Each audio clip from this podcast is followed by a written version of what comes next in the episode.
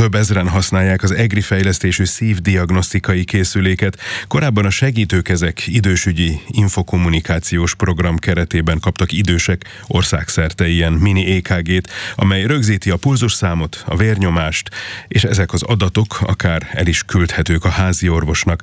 A szerkesztő Pilisi Csenge összeállítása. Nem szabad beszélni közben, akkor szabad elengedni, hogy szólok és megnézzük az értéket. 97%-os a véroxigén ellátás, az is tökéletes, és a pulzus a 99. Számított ilyen eredményre? Rendszeresen méri mondjuk Rendszeresen a mérem a vérnyomásomat, általában a pulzuszám magas, most meg egy kicsit megugrott mind a két érték. Úgyhogy nagyon örülök ennek a műszernek. Eddig hogy tetszett mérni? Elment orvoshoz, amikor nem érezte jól magát, vagy van otthon oda, mérő? Oda-haza is mértem, meg orvoshoz is mentem. Mindjárt bepirulok, és akkor már érzem, hogy felmegyen a vérnyomásom. Naponta azért az 5-6-szorra észreveszem, hogy a férjemnek meg az EKG-ban is vannak eltérések. Akkor így folyamatosan ellenőrizhető, hogy van-e Igen, igen, és ritmuszavar. akkor ő rátesz az okos telefonra, és akkor elküldjük a kardiológusnak, vagy akinek kell, és akkor pontosabb adatokat tudunk, mert mindig akkor, főleg estre vagy éjszaka, mire orvoshoz kerülünk, mindjárt jobban vagyunk. Pilisi Csenge összeállítását hallották, a vonalban pedig itt van velünk dr. Torzsa Péter családorvos, a Semmelweis Egyetem családorvosi tanszékének tanszékvezetője. Jó napot kívánok, doktor úr! Jó napot kívánok, köszöntöm szeretettel a rádió hallgatóit. Rengetegszer esik szó szív- és érrendszeri betegségekről. Népbetegség? Sajnos igen. Magyarországon a halálozásoknak közel 49%-át, mint egy 64 ezer esethalálozatot okoz a szív- és érrendszeri betegség. Évente közel 22 ezer kapnak infarktus, további 2000 páciensnek van sztrókja, tehát agyi ér katasztrófája. És a legnagyobb probléma az, hogy Magyarországon a kardiovaszkuláris halálozás duplája az európai átlagnak. Az európai átlagnak duplája, és a környéken, tehát mondjuk a mm, kelet-közép-európai átlagban hogy vagyunk? Ahhoz képest is a Magyarország sajnos rosszabbul teljesít, tehát nagyon sok dolgunk van még, hogy ezen javítsunk. Miért vagyunk ilyen rossz helyzetben ezen a területen? Hát a legnagyobb probléma azt hiszem az életmódban keresendő, hiszen ennek rengeteg oka van, amely ezekhez járulhat, így például fel kell, hogy sorolj. Tehát egyrészt van a, a genetik ok, amikről nem, nem tudunk változtatni, tehát nem tudja az életkor távol azért az ereink azért messzesednek, de vannak befolyásolható tényezők, amelyeket igenis tudnánk segíteni.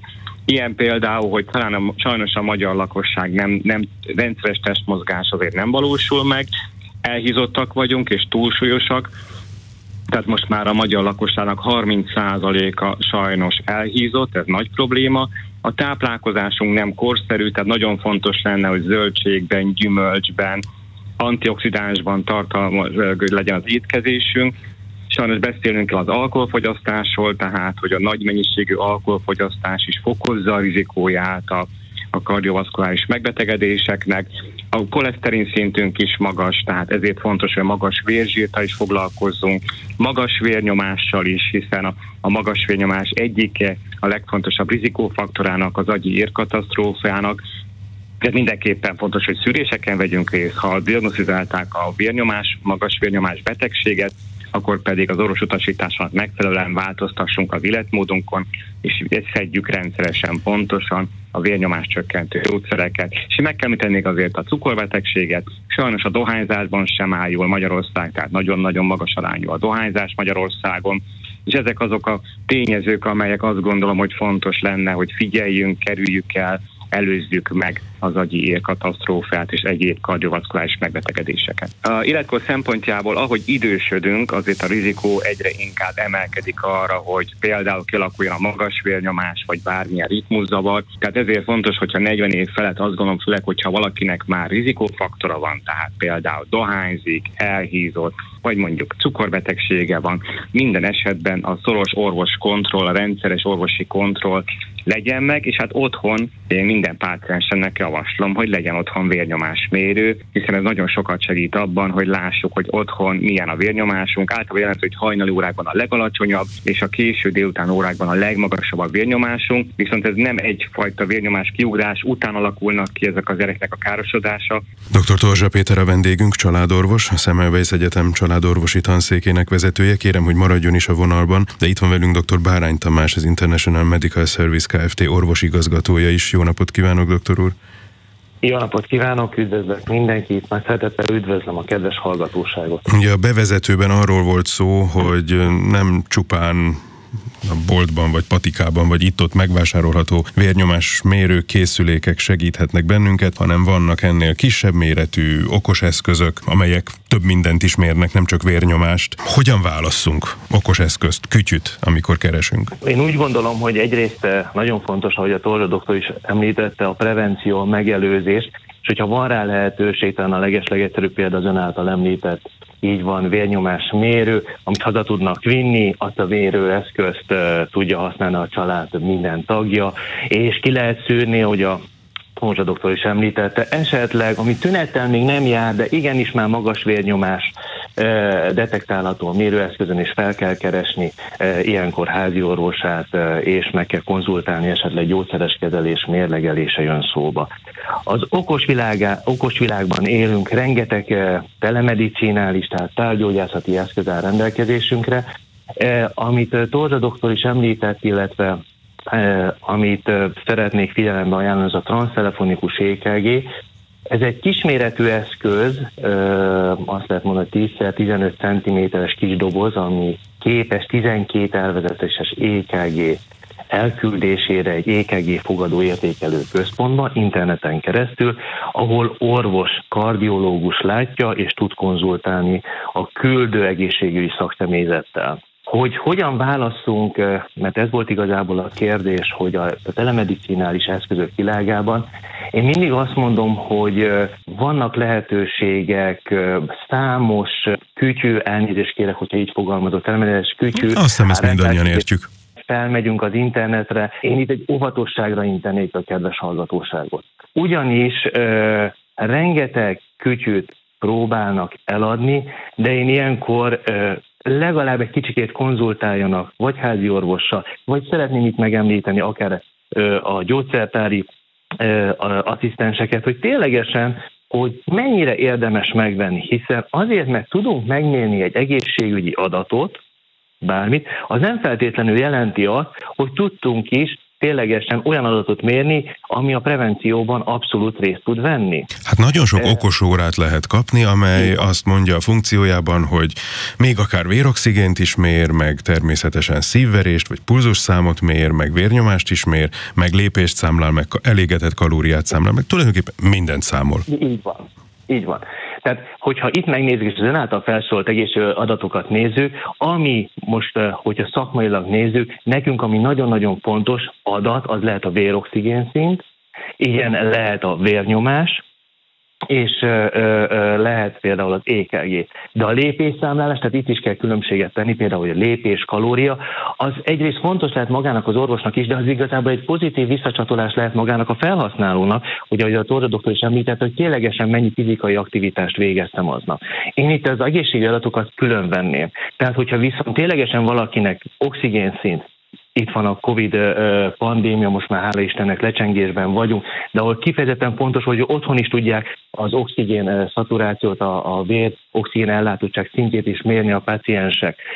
Vagy hogyha EKG-ról van szó, ott sem mindegy, hogy el, egy elvezetéses, két elvezetéses, vagy 12 elvezetéses EKG-ról beszélünk. Itt nagyon fontos, hogy a prevenció melyik szintjén állunk, hogy úgymond csak mérjük meg, hogy minden rendben van, vagy ne Isten már rizikófaktorokkal rendelkezünk, vagy már esetleg egy betegséget diagnosztizáltak, és igenis magasabb rizikóba tartozunk, akár csak gondoljunk nagyszüleinkre, idősebb szeretteinkre, ahol már igenis a Torda doktor által előbb említett társbetegségek, magas vérnyomás, cukorbetegség, magas koleszterin szint már fenne, Ilyenkor én azt mondom, hogy mindenképpen konzultáljunk a kezelőorvossal, hogy érdemes-e anyagilag beruházni, és hogyha igen, akkor milyen fajta okos eszközbe ruházzon be a kedves család. 0639 az SMS számunk, többen teszik fel a kérdést, hogy hol lehet beszerezni ezt az eszközt.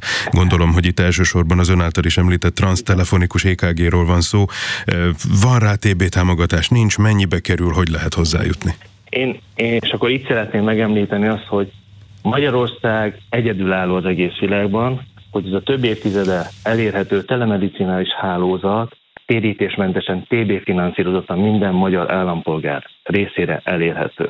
Természetesen, hogy a TB finanszírozott egészségügyi szolgáltatásról beszélünk, hiszen itt orvos, kardiológus látja az EKG-t, ad konzultációt, így a TB finanszírozása NEAK finanszírozás szabályai érvényesek rá. Tehát, hogy beutaló köteles, egy meghatározott időintervallumra tudja megkapni a páciens, és meghatározott betegség csoportban, rizikofaktorokkal indikálható ez az eszköz. Szeretném felhívni a figyelmet, hogy jelenleg még a szakmai szempontból definíció szerinti szűrés jelleges szűrésre nem lehet még kiadni a transztelefonikus EKG-t, de számos felhasználási területe évtizedek óta elérhető Magyarországon. Egyrészt úgy is, hogy maga a házi orvos például készíti az ekg és tud közvetlenül konzultálni kardiológussal a betegről, ami valljuk be őszintén ma kifejezetten nagyon nagy előny, hiszen egy szakorvosnak az elérhetősége nem feltétlenül prompt tud megtörténni, tehát azonnal az országos mentőszolgálatnak a gépkocsi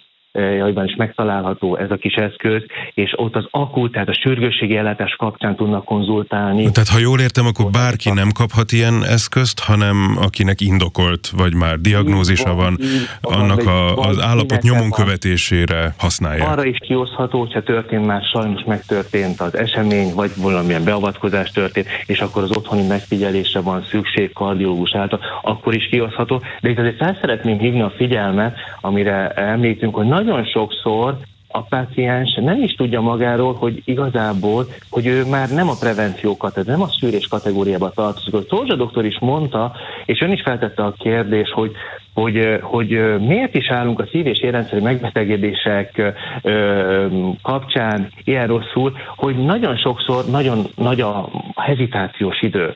Tehát, hogy van egy kis magas vérnyomásom, van egy kis magas koleszterin szinten, kevesebb mozgok, így, majd, pontosan, majd elmúlik, ő már nem a prevenció kategóriájában van, hanem igenis ott már abszolút kiosztható és indikálható a TTK, hogy megnézzük, hogy nincs a kardiális érintettség.